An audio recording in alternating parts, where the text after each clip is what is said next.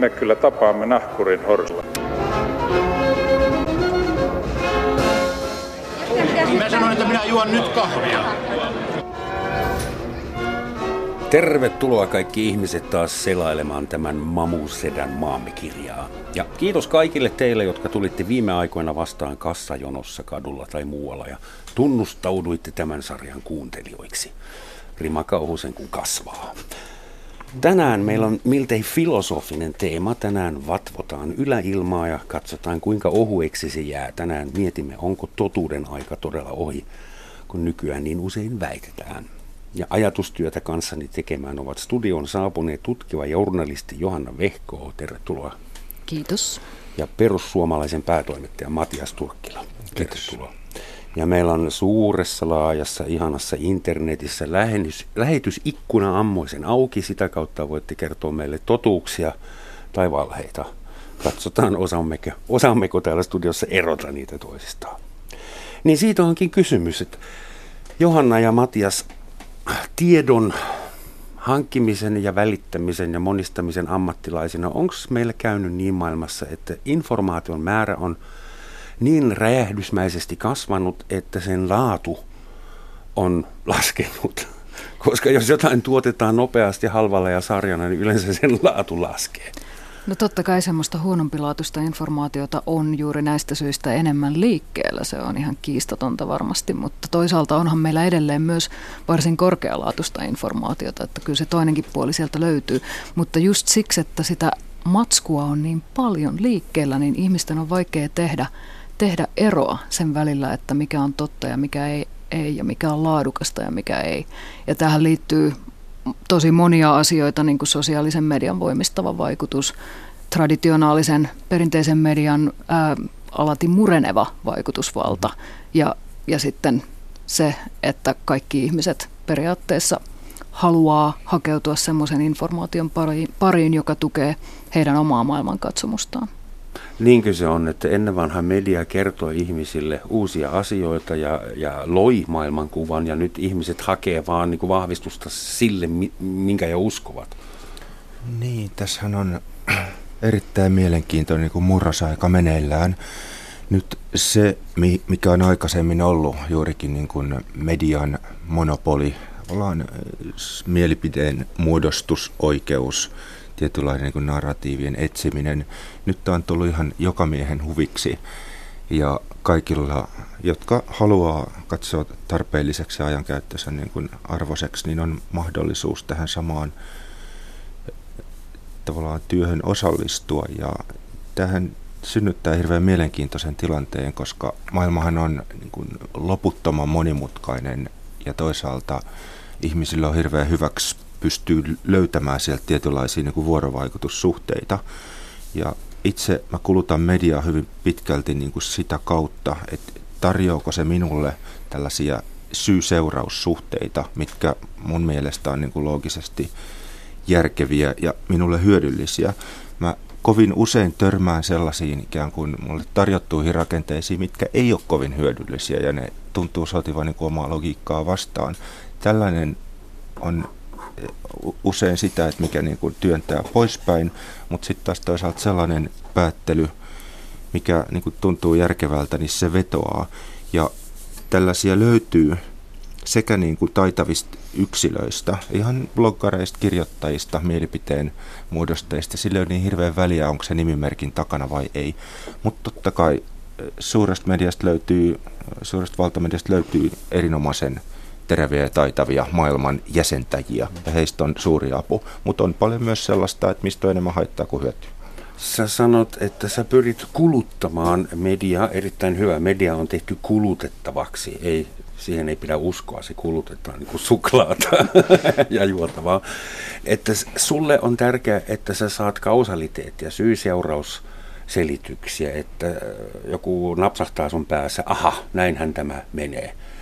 Mutta esimerkiksi tilasto on semmoinen laitos, että sillä pystyy osoittamaan ihan mitä vaan. Mä pystyn laskemaan teille, että syy suomalaisen avioeroon johtuu sataprosenttisesti siitä, että ihmiset on mennyt alun perin naimisiin. Eli niin, se on matemaattisesti täydellinen fakta. Eli siis niin kuin, m- miten me voidaan koskaan olla mistään varmaa? Että jossain vaiheessa ihmisille selitettiin mukaan rationaalisloogisesti, että juutalainen salaliitto on maailman pahin ongelma ja sille pitäisi jotain tehdä. Ja nyt meillä on ilmaston lämpeneminen tai islamismi, valitkaa. Niin, jotkut on lentäjän poikia, mä oon onnekseni ja epäonnekseni tilastotieteilijän poika ja se, se, sellaisessa tota, maailmassa kun kasvaa ja niitä juttuja kuuntelee, niin tavallaan numerot on yleensä aika turvallisia.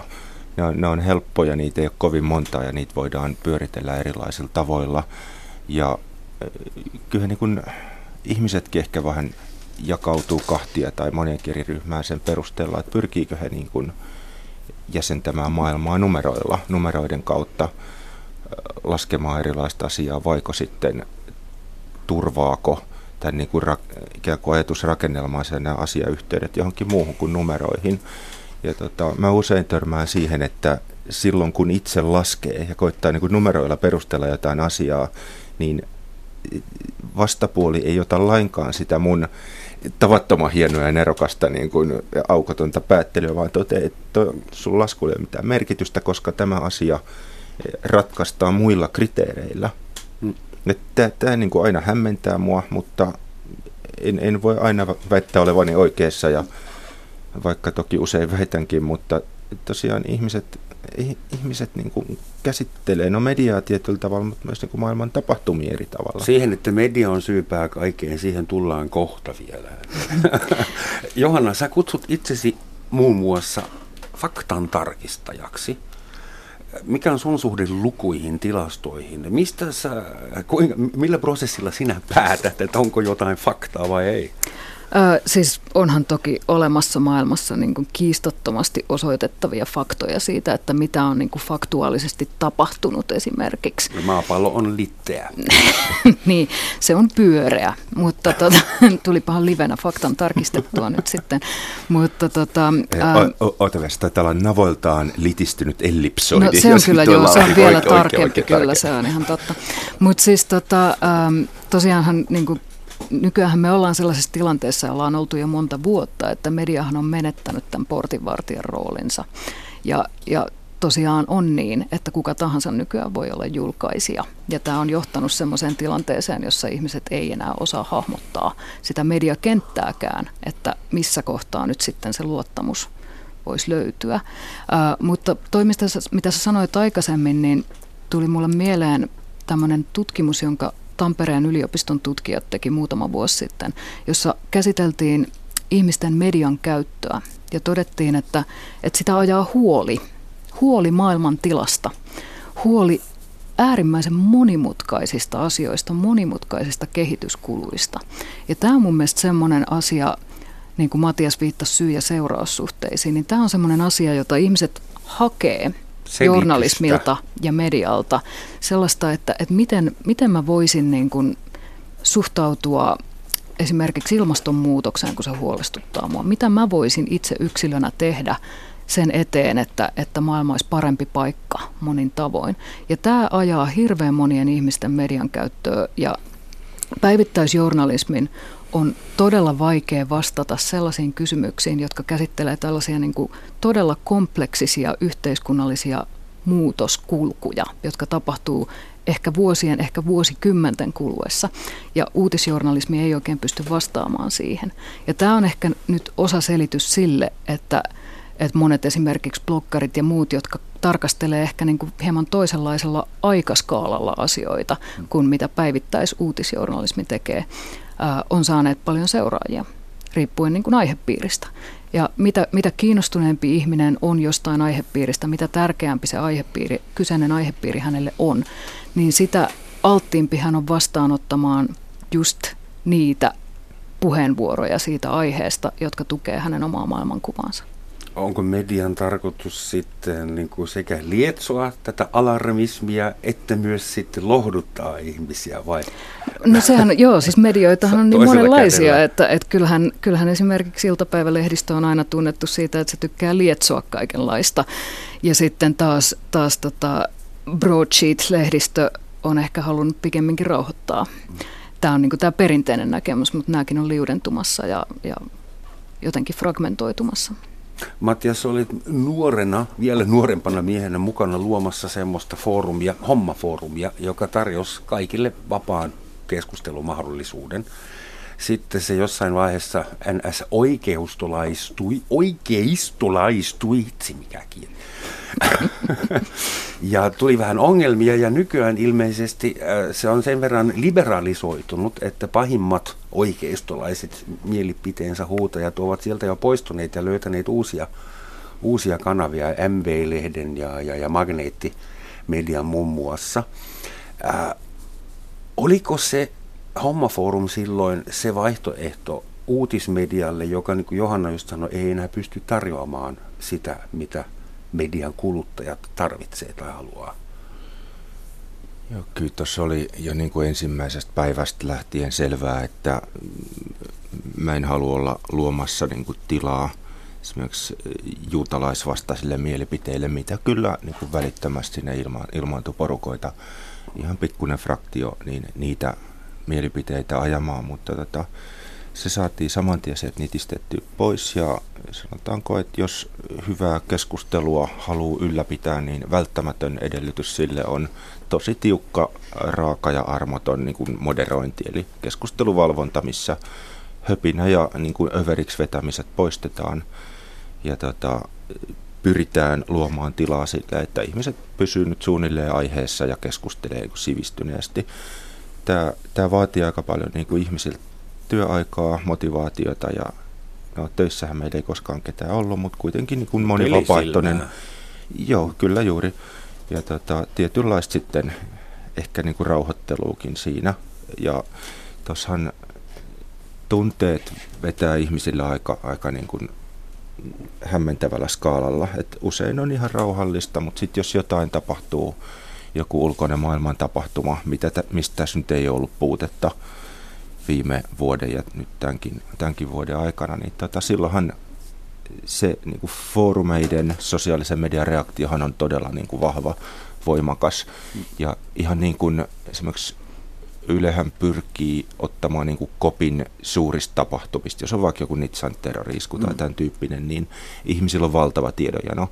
Ja Erikoisuutislähetyksiä, ju, juuri näin, että he, he josta, jostain hakee sen tiedon.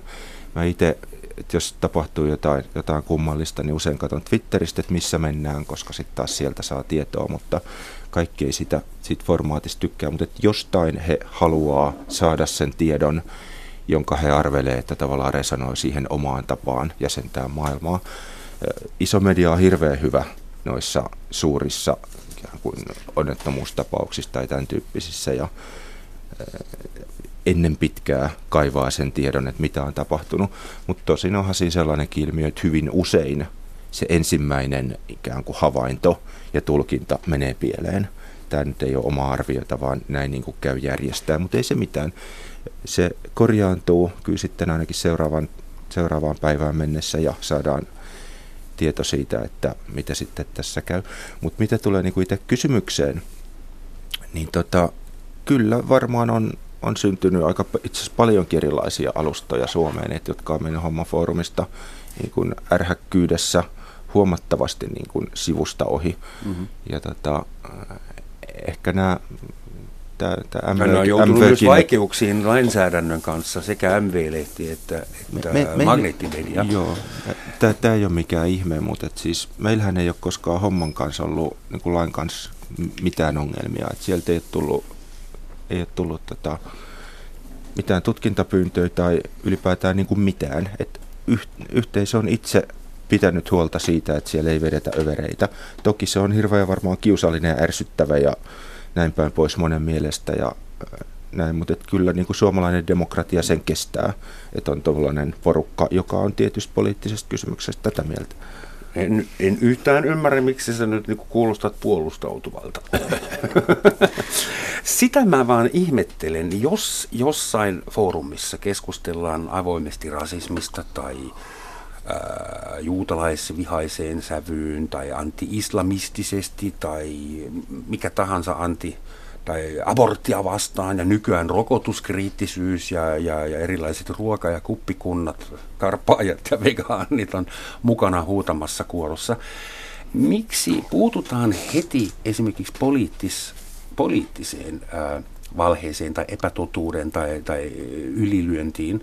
Ja kaikki uskonnolliset ryhmät saavat kaikessa rauhassa julkaista mitä uskomattomimpia epäfaktoja ja jakaa ne julkisilla paikoilla ohikulkijoille. Että jos sä seisot sinne viereen ja jaat jotain poliittista lehtiä, joka on yhtä ärhäkkä omana, omana, omassa suunnassaan, niin sä joudut linnaan hyvinkin nopeasti. Siis totta kai ihan poliitikkojen puheisiin täytyy puuttua, jos he valehtelee, koska hehän hallitsee tätä meidän maata. Me ollaan heidät äänestetty sinne ja niin se demokratia toimii, että he siellä pyörittää tätä meidän yhteiskuntaa ja sen takia on paljon, paljon tärkeämpää korjata heidän puheitaan kuin vaikkapa Jehovan todistajien puheita, sanotaan nyt näin. Ää, mutta puututaanko oikeasti poliitikkojen puheisiin aina? Mä oon itse asiassa just, just tota kirjoittamassa semmoista tekstiä politiikan faktantarkistuksesta, ja sehän on lähtöisin Yhdysvalloista itse asiassa, ja se on mm-hmm. oikeastaan tullut Suomeen tämmöisenä niin kuin huomattavana ilmiönä vasta viimeisten parin kolmen vuoden aikana.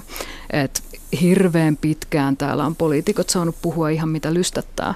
Et politiikan faktan tarkistus Jenkeissä syntyi nimenomaan siitä tarpeesta, mm. että tietyt politiikan toimittajat huomas, että itse asiassa poliitikot pääsee tosi vähällä, koska ajatellaan, että objektiivinen journalismi on vain sitä, että toistetaan mitä se poliitikko on sanonut, on sanonut. mutta ei katsota kriittisesti se, niitä väitteitä sieltä taustalta, että perustuuko ne mihinkään faktoihin. Ja tähän perustuu nimenomaan se, että on perustettu, perustettu tällaisia erillisiä faktantarkistussivustoja, järjestöjä, julkaisuja, jotka nimenomaan neutraalisti omien periaatteidensa mukaan hakee puolueettomista lähteistä niitä tietoja. Ja, Vähintään kahdesta toisistaan riippumattomasta. Kyllä, niinkä. nimenomaan. Ja tota, sitten he määrittävät, että oliko tämä valhetta, oliko tämä ehkä osin valhetta, osin totta, oliko mm. tämä totta ja niin poispäin. Ja tämän tyyppinen journalismi on tullut Suomeen vasta pari-kolme vuotta sitten. Ja jossain määrin ää, sitä on tehty ihan niin, että se on tavallaan myöskin sanottu, että tämä on nyt faktantarkistusta, mutta aika harvoin itse asiassa sitä julki tuodaan. Mutta mä tunnistan sen juttutyypin, että no niin, tämä on nyt juuri sitä. Ja yleensä se on nettijuttu ja yleensä siinä myöskin on tämmöinen niin kuin lisätty läpinäkyvyyden kerros, mitä, mitä esimerkiksi printtilehdessä ei voi olla, että, että siinä todella viitataan niihin lähteisiin ja niihin on linkit ja ihminen voi itse, siis tämä läpinäkyvyys auttaa sitä uskottavuutta ja luotettavuutta, koska ihminen voi sitten itse mennä katsomaan niistä lähteistä, että millä perusteella tämä nyt on niin kuin määritelty valheeksi tai Mutta edelleen täytyy tai itse päättää, mihin lähteeseen luottaa. Niin. Everything is one click away. Mm. Matias, sä halusit sanoa jotain? Joo, tuossa Johannalla on järjestänyt oikein hyviä puheenvuoroja. Tätä, mä itse jotenkin jäsentäisin niin kuin tällaista hyvää tarkistettua faktaa jonkinlaiseksi vähän niin kuin palopeitto. Että jossain palaa, niin heitetään sen päälle semmoinen tota, palosuojattu kangas ja hyvä niin kuin, fakta tarkistettu artikkeli ehkä toimii just tällaisena, että se niin kuin, kaikki tietää, mistä se löytää. Siinä on yksi simppeli selkeä asia ja se voi paiskata jossain vaikka nettikeskustelussa niin kuin väärän faktan päälle. Et tätä soisi olevan enemmän, mutta en malta olla kyllä tässä kohtaa myös nostamatta esille sitä, että siis medianhan perinteinen rooli on valvoa vallanpitäjiä. Ju, juuri Neljäs niin valta piti olla jossain niin, vaiheessa. Niin, joo. Että vaan niin valtiomahti. Ne, valtiomahti, joo. Mm-hmm. Ja tota, kyllähän tämä niin kansanvallan perinteiseen työnjakoon kuuluu, että on poliitikkoja, joilla on toimeenpanovaltaa, ja juuri sen takia, että se on niin, niin kuin herkkä asema esimerkiksi vallan väärinkäytökselle tai korruptiolle tai mille tahansa tällaiselle, niin sitä on valvottava suurella pieteetillä ja niin kuin isolla etunojalla. Mutta asiat menee kummalliseksi, että niin järjestys kääntyy ihan päälailleen, että jos media lakkaa valvomasta vallanpitäjiä ja osittain niin ottaa sen näkökulmat itselleen. Mä otan yhden pienen ja sitten vähän isomman esimerkin. Esimerkiksi tämän päivän Helsingin Sanomien pääkirjoituksessa Lauri Malkavaara toivoo feministisille puolueille ainakin yhtä suurta menestystä kuin persuille tai vihreille. Hyvä, hän voi näin toivoa, mutta et musta on kummallista, että tavallaan niin kuin nostetaan puolue, jonka menestystä toivotaan. No, Suomessa ei ole vielä muuta kuin pieni alku tälle feministiselle puolueelle, mutta mä enemmänkin näkisin, että olisi hyvä katsoa sen tavoitteita kriittisesti.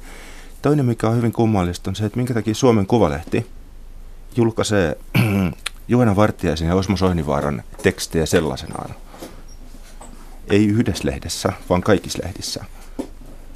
Onhan niitäkin lehtiä, jotka julkaisee Timo Soinin tekstejä sellaisena. Kyllä, kyllä. Hymy taitaa pistää Timo Soinin kolumnin aina silloin tällöin. Ja tämä on ihan yhtä kummallista.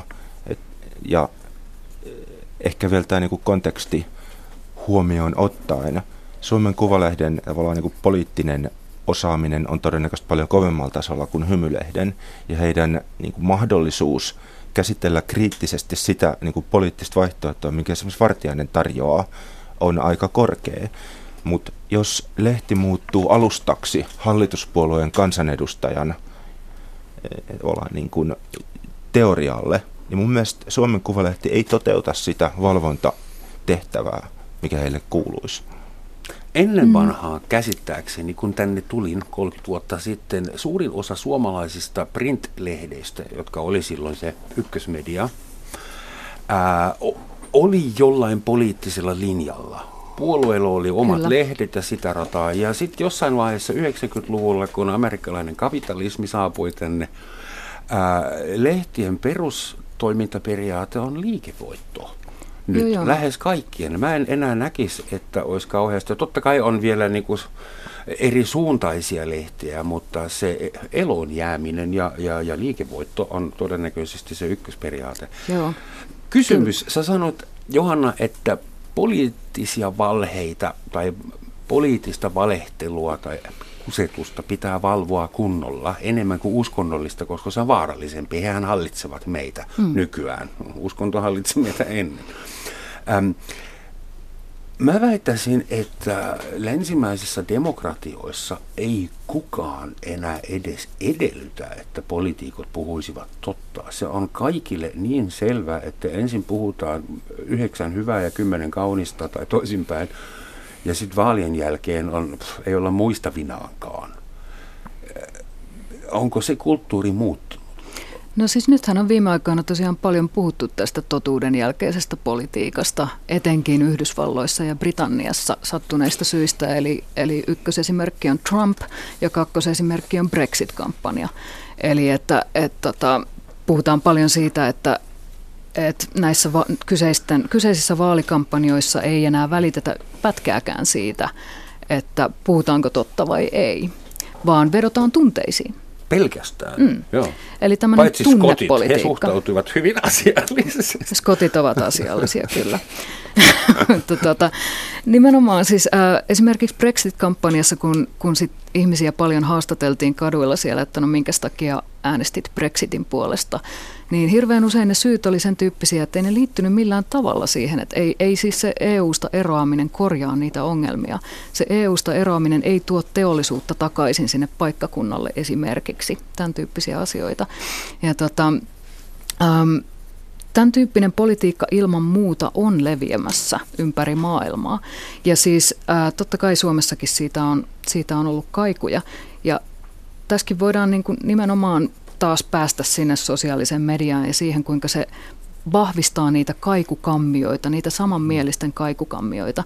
Ja mä, mä tota, kirjoitin tähän lapulle äsken, kun Matias käytti, käytti sanaa tai termiä pikkuinen fraktio siellä hommafoorumilla, niin nimenomaan mm-hmm. nämä pikkuset fraktiot, oli ne kuinka marginaalisia tahansa ja kuinka äärimmäisiä tahansa, niin ne nimenomaan voimistuu näissä sosiaalisen median ka- kaikukammioissa ja tämmöiset niin paljon marginaalisemmat äänet saa enemmän näkyvyyttä ja kuuluvuutta kuin mitä ne aikaisemmassa yhteiskunnallisessa Se tilanteessa olisi saanut. houkutteleva että ihan pienelläkin poliittisella epäkorrektiudella mäkin saisin miljoonan YouTube-hittejä, Kyllä. pari oikeusjuttua niskaan ja olisin töissä seuraavat kymmenen vuotta, tosin en ehkä tässä firmassa. Kyllähän Trump esimerkiksi ihan selvästi tietää, mitä hän tekee, kun hän sanoo vaikkapa, että Obama perusti Isiksen, mitä ei tietenkään tehnyt, mutta totta kai hän saa sillä niin paljon otsikoita, joissa toistetaan tämä asia, mikä muuten ää, lukuisten misinformaatiotutkimusten perusteella niin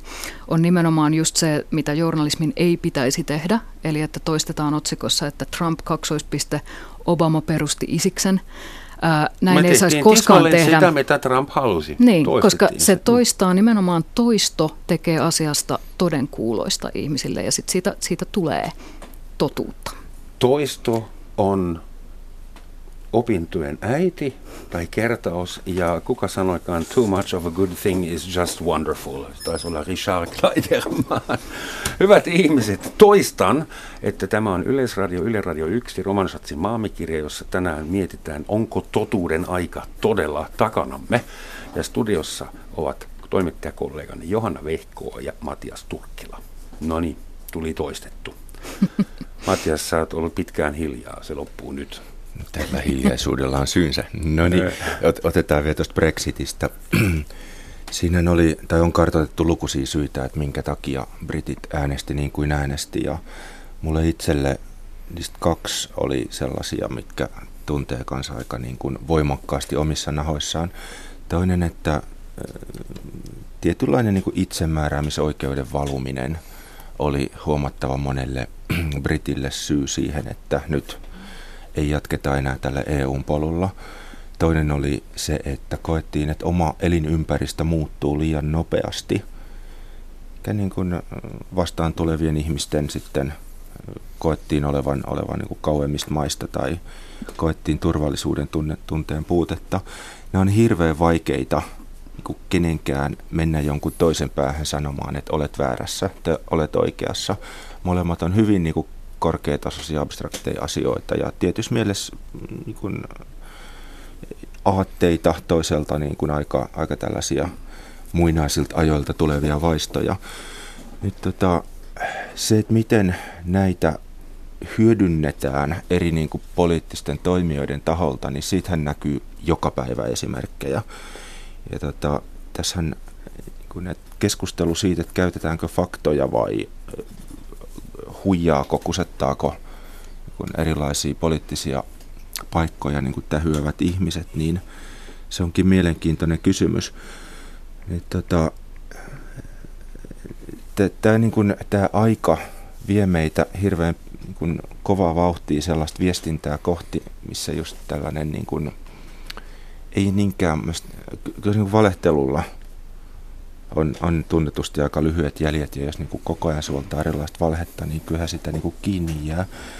Mutta ehkä niin kuin mua huolettaa enemmän tällainen, ei niinkään suoranainen valehtelu, vaan enemmän sellainen niin kuin hyvin nopea, niin kuin just tunteisiin vetoava tota, sellainen niin kuin paisuttelu ja niin kuin ihmisten tarkoituksellinen ohjaaminen tiettyyn suuntaan, ja usein aika semmoisia niin kuin, primitiivisiä reaktioita kohti. Tästä näkyy koko ajan niin kuin esimerkkejä ja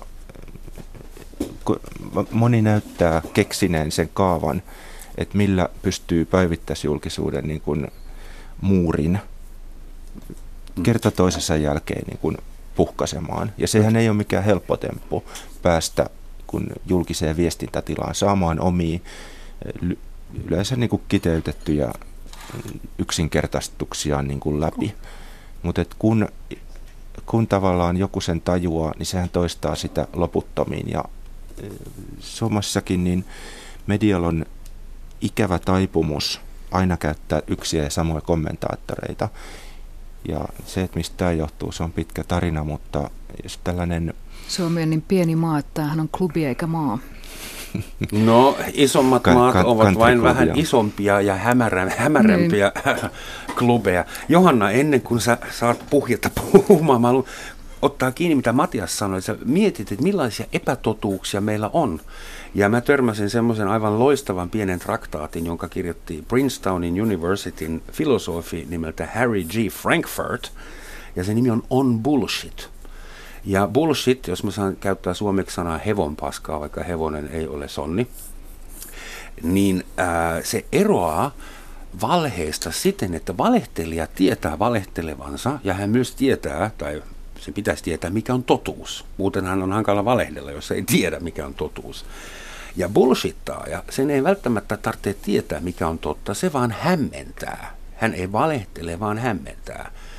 Ja sitten on vielä muut alagenret, kertomatta jättäminen ja puolitotuudet, YMS, valkoiset valheet. Mutta mä väittäisin, että se ilmiö, josta me keskustelemme, meidän politiikot, meidän mediat, meidän uskontoryhmät, siis kysymys ei ole niinkään massiivisesta, kollektiivisesta, suorasta valehtelukampanjasta, vaan se on, it's, it's more about bullshit. Täällä ollaan mm. hämmentämässä. Ja sitten jokainen etsii itselleen oman jalkapallokerhon tai vegaanikunnan tai oikeistolaisryhmän tai vasenkätisten homojen kerhon, jossa hänellä on koti, mielipide koti. Niin, no tuohonhan liittyy just se, että, että tota, asiantuntijuus ja instituutiot, niin niihin luottamus on niin kuin myöskin rapautumassa. Kaiken maailman vauhtia. dosentit Nimenomaan. nykyään Sipilä, Sipilä sanoi, että kaiken maailman dosentit. Brexit-kampanjan johtohahmo Michael Gove, joka oli vieläpä hallituksen ministeri siihen aikaan, ää, sanoi, että, että ihmiset ovat kyllästyneitä asiantuntijoihin. Ja siis Michael Govehan nimenomaan on tämmöinen klassinen bullshittaaja joka siis nimenomaan haluaa hämmentää. Hmm. Ja että nimenomaan ollaan sellaisessa tilanteessa, jossa ihmiset on vähän niin kuin ihmeissään, mitä? että mitä, niin kuin, no mitä se EU ja en mä nyt oikein tiedä. Ja siis Sikäli MV-lehti niin kuin, on valinnut tittelinsä hyvin. Joo, mutta MV-lehdestä täytyy myös sanoa, että siinä on niin kuin aika lailla opportunismia mukana, että se linjahan on muuttunut hyvin paljon siitä, että mitä se alun perin oli. Koska siis nämä tämmöiset valemediasivustot, niin nämähän on itse asiassa kohtuullisen uusi ilmiö. Facebook ja Google mahdollistaa niiden, niiden bisnesmallin, että kun ne saa niin kuin jonkun viraalin jutun, niin sitten ne voi myydä mainoksia sitä vastaan ja niin poispäin. Mutta siis MV-lehtiä alun perin, kun mä ekan kerran olen sitä katsonut, niin aika vähän siellä oli mitään niin kuin rasistista materiaalia. Jonkin verran oli, mutta tota, enimmäkseen se oli semmoinen, että se pyrki olemaan vähän tämmöinen niin kuin iltapäivälehtimäinen, tämmöinen juoru tyyppinen ja, ja sitten muita tämmöisiä niin kuin tuulesta temmattuja juttuja. Mutta siellä esimerkiksi niin kuin tuntui, tuntui poliittinen agenda olevan niin kuin päällimmäisenä oli se, että, että Suomessa on liikaa sääntöjä. Mm-hmm. se tuntuu olevan, niin kuin suomalainen byrokratia tuntuu olevan niin kuin se. Siellä jopa tämmöinen kolumni kun, tai niin kuin palsta kuin viikon virkamies. Eli siis ihan selkeästi niin kuin Ilja Janitskin on jossain vaiheessa huomannut, että sit nämä, niin kuin itse asiassa nämä rasistissävytteiset jutut on niitä, jotka lähtee leviään. Tässä on meille hyvä bisnes, ruvetaanpas tekemään tätä. Meille on tullut kuuntelijakommentteja useita, mutta ainakin yhden haluan lukea. Sen on lähettänyt Dubio, nimimerkki. Hänelle terveisiä in dubio pro secco, vanha saksalainen sanalasku. Dubio kirjoittaa, että lehdistöstä itsestään on tullut kontrolloimaton vallankäyttäjä. Se on minusta erittäin hyvä pointti. Hän vielä, että lehteä ei, ei ole valinnut mikään osa kansaa. Eli niin kuin, hallitushan on valittu demokraattisilla vaaleilla, mutta se media, mitä Suomen kansa saa, niin sitä se vaan saa. Ja maksaa jopa itse siitä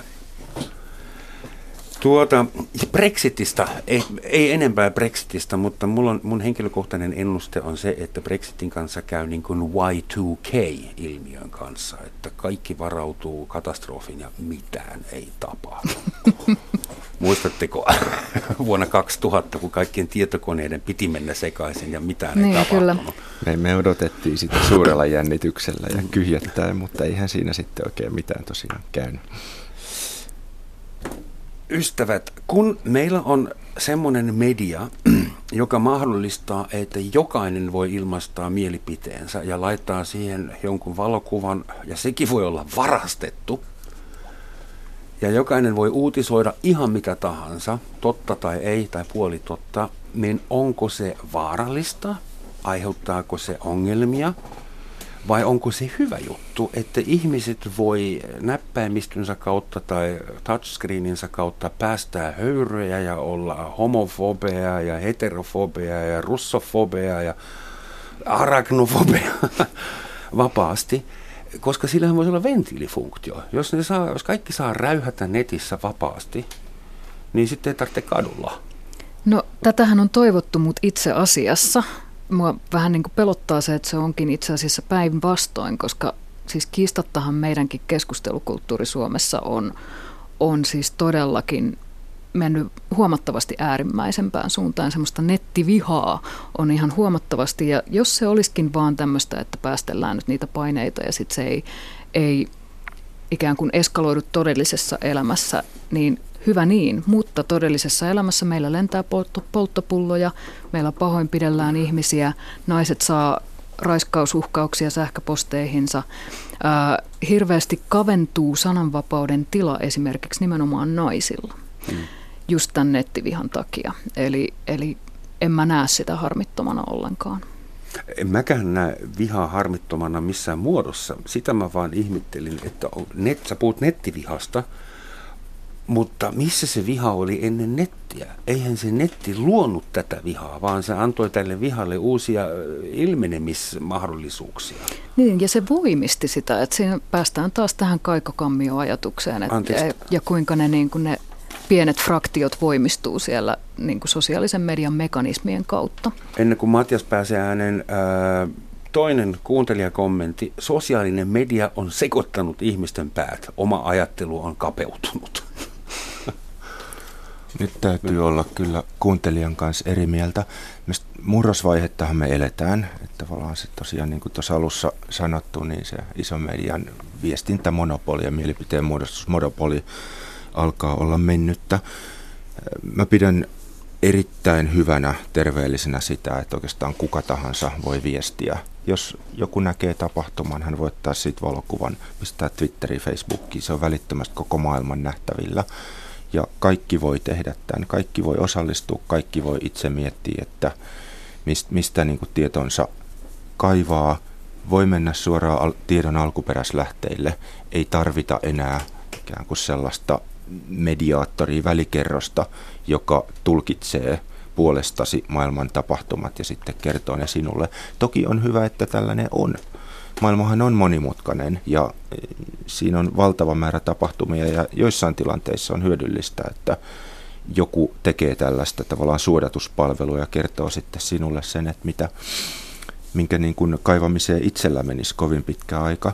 Mutta ky- kyllä mä näkisin, että sellainen maailma, missä kaikki voi osallistua niin median rakentamiseen foorumeilla ja tämän tyyppisellä on hirveän paljon parempi kuin se, että jos tuossa Helsingin Sanomatalon painobaarissa pieni toimittajaporukka keskenään pohdiskelee, että no mistä tällä viikolla kirjoitetaan. Se on väkisinkin suppea, paljon suppeampi kuin sitten se niin kuin asiakirjo, minkä kansalaiset itse tuntee omissa nahoissaan ja mitkä niin kuin heitä huolettaa. Mutta oli se kiva silloin, kun Yleisradiolla ja Hesarilla oli koko, koko kansan tiedot, oli, monopoli. Oli, oli se varmaan oli yle, Yleisradiosta kiva. Mä sanon myös sen tuohon, tohon, tavallaan esimerkiksi naisethan saa hyvin aggressiivista, kun viestii. Et silloin taas ne uhkailijat ja haukkujat ei ole ymmärtänyt ihan kaikkea. Siis eh, toimittajilla on, on, sanoa, on oikeus kirjoittaa niin kuin siitä lähtökohdasta, mikä heillä itsellään on, eikä tätä oikeutta voi ottaa pois yhtään sen enempää kuin tämän niin kuin palautteen antajan mieltä olla asioista, äh, niin kuin oikeutta olla jotain mieltä asioista. Mutta ei, ei vaan käy niin, että yrittää estää jotain toista sanomasta omaa mielipidettään silloin, kun kyse on kuitenkin niin kuin mielipiteistä eikä jonkun ihmisen väkivaltaista vastustamista.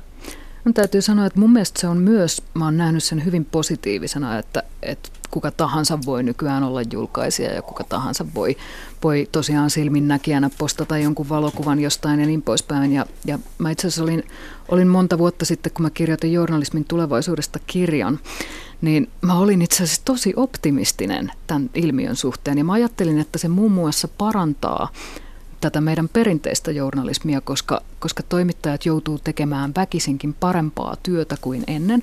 Koska se nimenomaan laatukontrolli ja sosiaalisesta mediasta alettiin silloin puhua tämmöisenä, niin kuin, ja bloggareista, tämmöisenä niin kuin viidentenä valtiomahtina, joka sitten valvoi sitä neljättä valtiomahtia. Ja tämä oli sinänsä kaunis ajatus. Ja ajateltiin myös, että, että niin kuin tämmöiset Wikipedian tapaiset niin kuin joukkoistetut systeemit, että niissä on tämmöinen niin itsensä korjaava mekanismi, että jos ne tekee virheen, niin toiset korjaa sen virheen. Ja tota, näinhän tietenkin joissain tapauksissa on, mutta kuten ollaan tässäkin nyt moneen kertaan sanottu, niin sosiaalisella medialla on myös se sitä virhettä voimistava vaikutus. Ja hirveän usein se alkuperäinen narratiivi, joka on sit myöhemmin osoitettu virheelliseksi, mutta se alkuperäinen virheellinen narratiivi jää kuitenkin elämään todella se pitkäksi aikaa. kaiken, hyvät, pahat mm. ja rumat niin. Ilmiöt. Ja tässä on niin kuin näillä, näillä alustoilla, niin kuin Facebookilla ja Twitterillä, on itse asiassa tosi suuri vastuu, jota ne ei ole halunnut ottaa.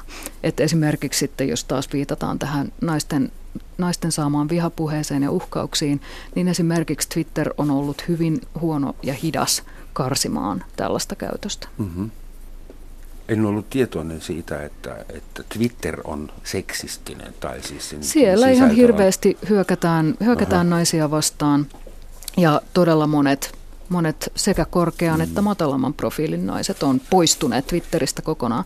He ovat, heidän sananvapautensa on kaventunut. Yksi kuuntelija tässä juuri kommentoikin, että mistä lähtien Twitteristä on tullut poliitikkojen virallinen viestintäkanava. Lähes päivittäin uutisoidaan jonkun poliitikon Twitter-kommenteista. Että miksi Twitter, Twitteroinnista pitää uutisoida? Sehän on Twitteroitu. Sehän on hirveän helppo tapa tehdä uutisia.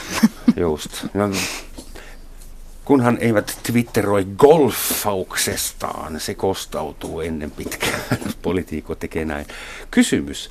Kun ilmeisesti viime aikoina emootiot on nousemassa tärkeimmäksi taas, keskustelu ihmisillä on höyryä päällä, erilaista, eri väristä, eri suuntaista, haluavat päästä sitä, niin mistä se johtuu? Mä yritän tässä tehdä tämmöistä suurta kulttuuriantropologista halausta.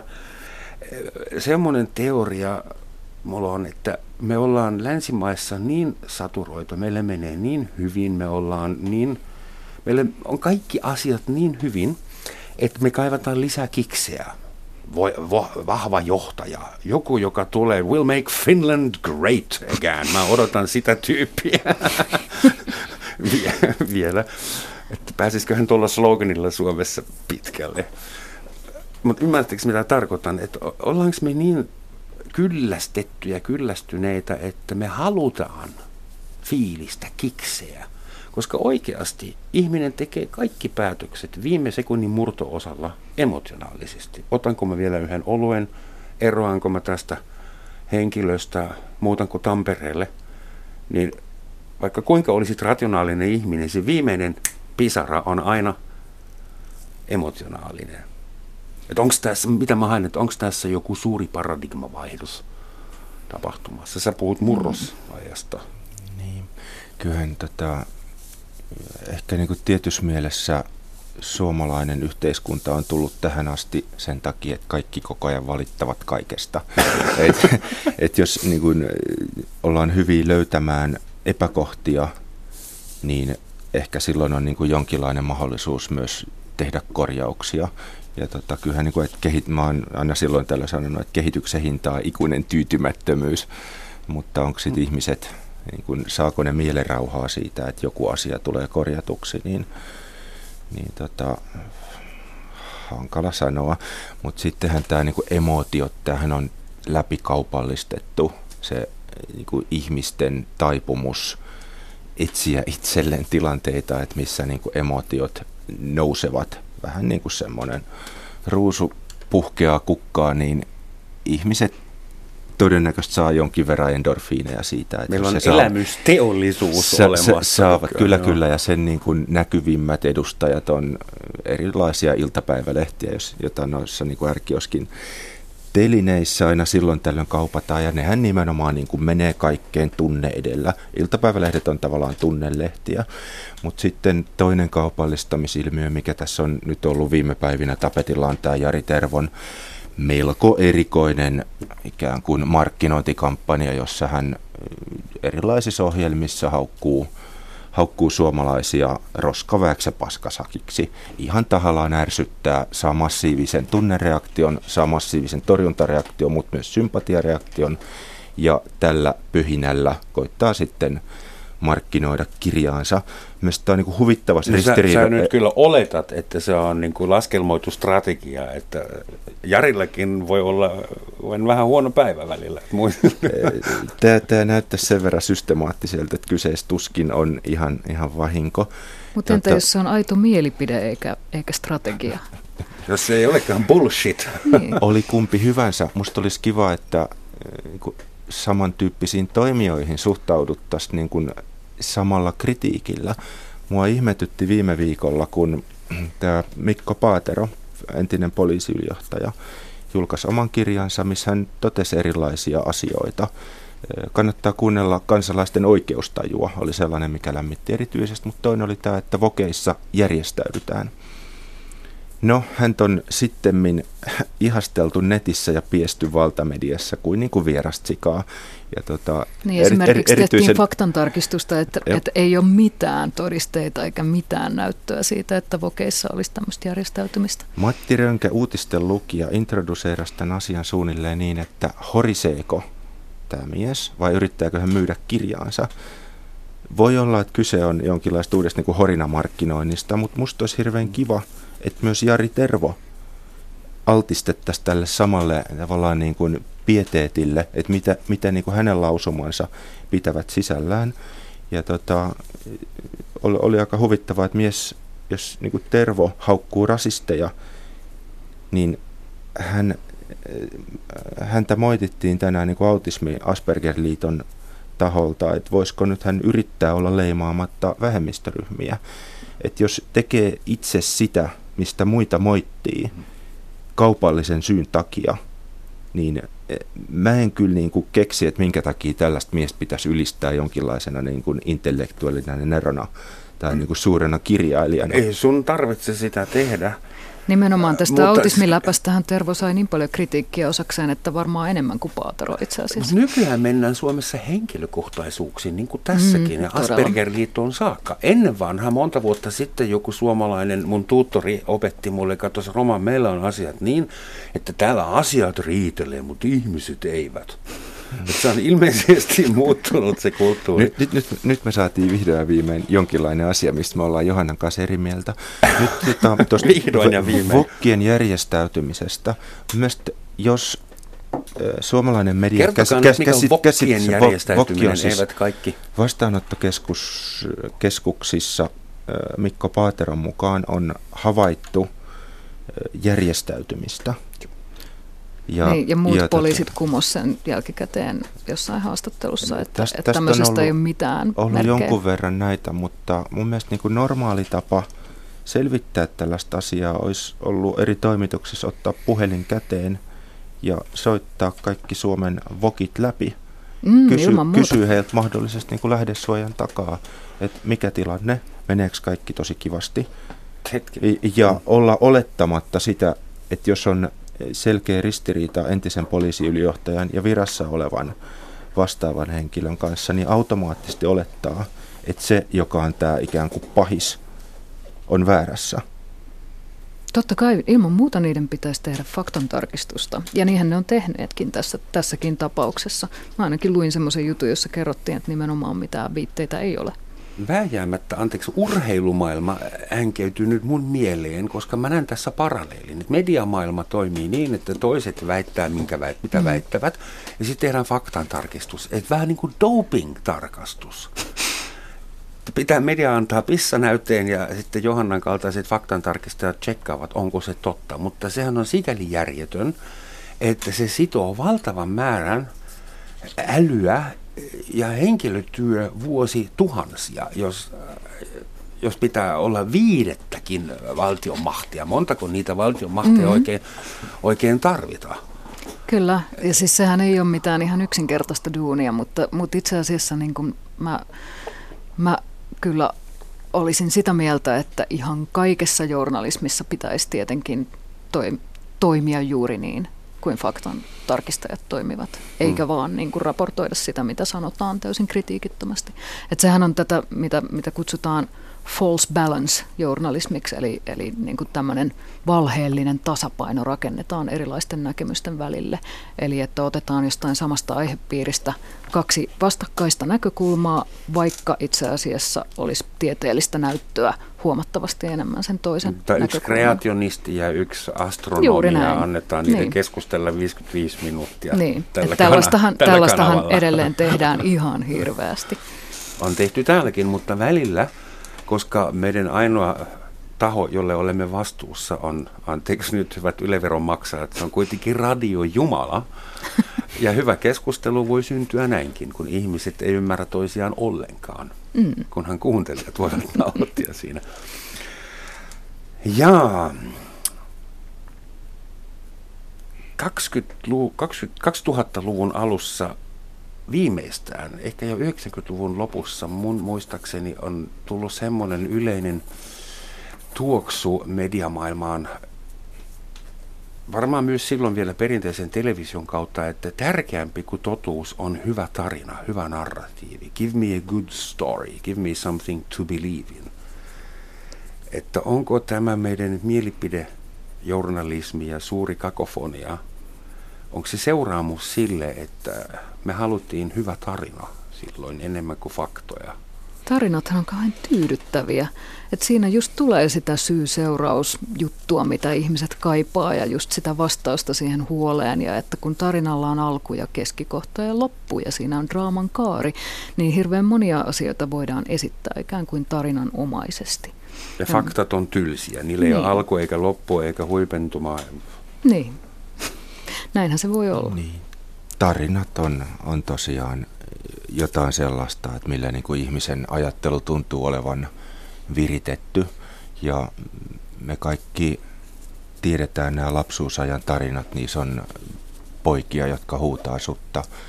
Ja ne, ne tavallaan on peruja jostain hyvin, hyvin niin kuin muinaisista, ehkä niin kuin ihmisten arkkityypeistä tai tämän, tämän tyylisistä. Me tunnistetaan välittömästi jos me havaitaan meidän tämänhetkisestä maailmasta joku vastaava, mikä niin kuin resonoi vanhan, vanhan tarinan kanssa ja ehkä niin kuin tietyllä tavalla paheet, hyveet tulee näkyviksi ja niin kuin käsiteltäviksi näiden tarinoiden kautta. Muistelen joskus, kun itse oli pikkuipana, niin oli satuja, jotka oli kivoja ja sitten oli jotain semmoisia, millä koitettiin niin kuin erilaista venäläistä sielunmaisemaa niin kuin kertoa ja Mä muistan vielä tänäkin päivänä sen pienen sadun äh, niistä kahdesta pioneerilapsesta, jotka talvella metsässä sitten menivät ja äh, heillä oli mukanaan viesti. He kulki vihollisleirin ohitse ja sitten joutuivat jäiseen veteen ja sitten tämä toinen muksu joutui hätään ja oli hukkua ja sitten toisella on moraalinen dilemma, että huutaako apua ja jää kiinni vai antaako toverinsa hukkua ja vie sitten viestin perille ja tässä satukirjassa sitten tota, lapsi valitsi ystävänsä kuoleman ja viestin perille viemisen, mikä oli tietysti niin hyvin kummallista. Suuri isä. Ja näin päin pois. Si- siinä oli yritetty viedä sitä, sitä viestiä tarinan muodossa, että näin, mutta kannattaa, tarinoita kannattaa on. aina muistaa, että jos jokin vaikuttaa liian hyvältä ollakseen totta, niin se hyvin todennäköisesti ei ole totta. Ei ole totta. Sanoo faktan tarkistaja Johanna Veikko. Kiitos sulle Johanna. Meidän lähetysaikaan loppuu nyt kohta. Kiitos Matias. Tätä totuutta olisi ollut kiva etsiä vielä vähän enemmänkin teidän kanssa. Haluaisin lopettaa jotenkin niin kuin sopuisasti, että noin 30 vuotta sitten tulleena mamuna, maasta tulleena, jossa on 80 miljoonaa ihmistä, niin kyllä mä nautin joka päivä siitä, että täällä on viiden miljoonan porukalla saatu aikaan edes tämän vertaa arvo- ja mielipide pluralis, plura, pluralismia. Tiedätte kyllä, mitä tarkoitan. Te viihtykäämme täällä Suomessa, sillä Suomi on tapahtumatta jääneiden katastrofien maa. Kiitoksia. Kiitos. Kiitos.